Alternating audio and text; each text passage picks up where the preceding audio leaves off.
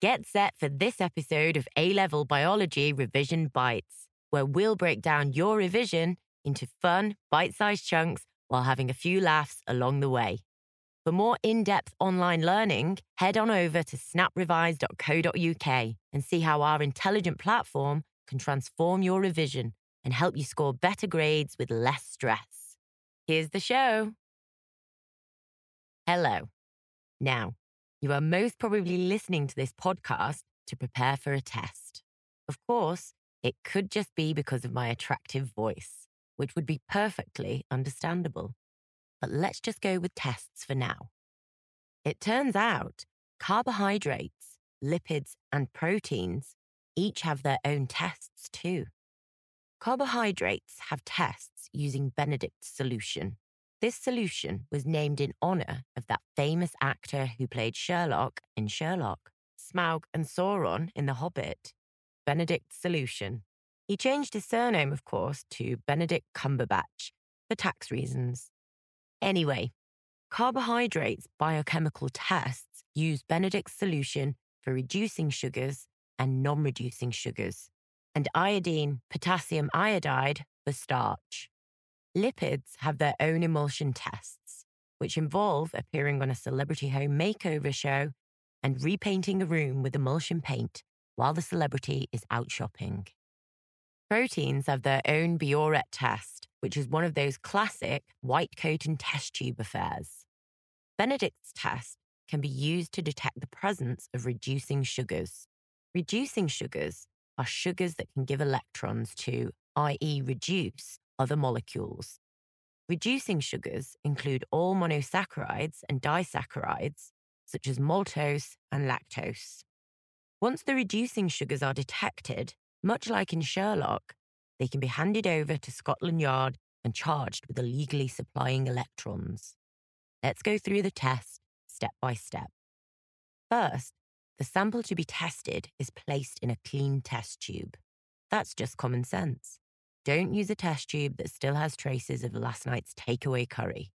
If the sample is in a solid form, prepare a test solution by crushing the food and adding a moderate amount of distilled water. An equal volume of Benedict's reagent, copper 2 sulfate, is added. The solution is then heated in a boiling water bath for three to five minutes. If your mum wants to use the bath, she'll just have to wait. It won't be that long, will it?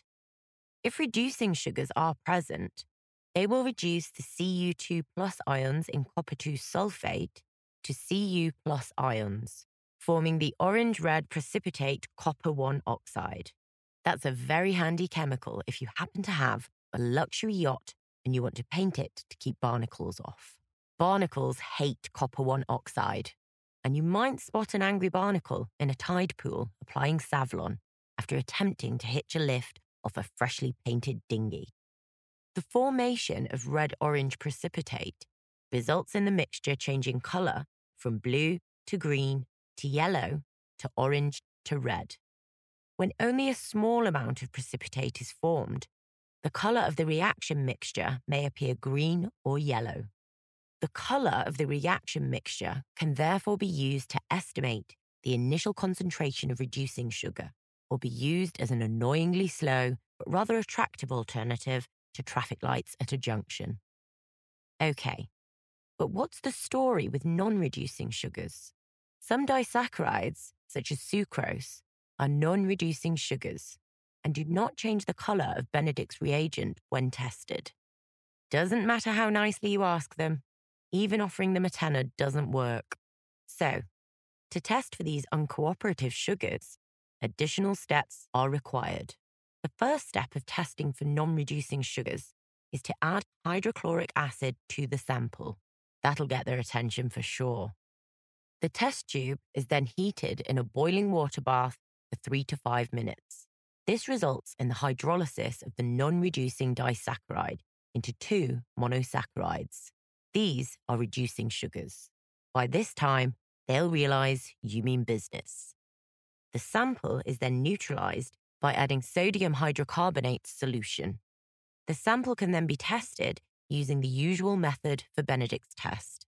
If a colour change now occurs, This means that non reducing sugars were present in the original sample. Now, they could have avoided all that hassle, couldn't they? Next, let's look at starch and the iodine test. Iodine can be used to test for the presence of starch. Starch personality is pretty easygoing and helpful, so it's quite straightforward. First, the sample is placed in a clean test tube. Then, potassium iodide solution is added to the test tube, and then the tube is gently shaken. If starch is present, the solution changes colour from yellow brown to blue black. Next, proteins and the Biuret test. The Biuret test can be used to test for proteins by detecting the presence of peptide bonds. The sample to be tested is placed in a clean test tube. Okay, let's not keep banging on about this. It's always a clean test tube, okay? How many times do I have to keep saying this? Biuret A, sodium hydroxide, is then added to the test tube. A few drops of Biuret B, copper 2 sulfate, is then added and the solution is gently mixed. Note, I said gently. If protein is present, the colour of the reagent changes from blue to purple. Finally, lipids and the emulsion test. The emulsion test can be used to detect the presence of lipids. The sample to be tested is first placed in a disgustingly filthy test tube that has been used to make cheese, then left for a month. I'm joking, okay? Clean. Water is then added to the test tube mixed gently. Do not try this while on rides at a fun fair. It won't go well for all kinds of reasons. A cloudy white substance indicates that lipids are present in the sample. This cloudy white substance appears as lipids are not soluble in water, so they come out of solution and form an emulsion. So, there you have it. You can run carbohydrates, lipids, and proteins, but you can't hide. We will find you. That's it for today's episode of A Level Biology Revision Bites. Are you looking for some extra help to improve your grades, but can't bear the thought of forking out £50 an hour for a private tutor?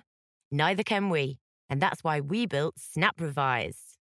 Snap Revise is an intelligent platform that provides high quality, tailored support that is more effective than private tutoring and is available anytime, anywhere for a fraction of the cost. We have a whole range of amazing resources to suit all learning types, from bite sized videos, self marking quizzes, to mini revision guides and predicted exam packs. We've built extremely smart technology that accelerates your learning by finding your knowledge gaps and filling them. And we have on site tutors who are available to answer your questions 24 7, so you're never left in the dark head on over to snaprevise.co.uk or download our app and get your free trial now. Also, don't forget to subscribe to the show so you can get the latest podcasts as soon as they come out. And while you're at it, leave us a review and give us a rating so we can keep bringing you as many free, high quality podcasts as possible. See you next time.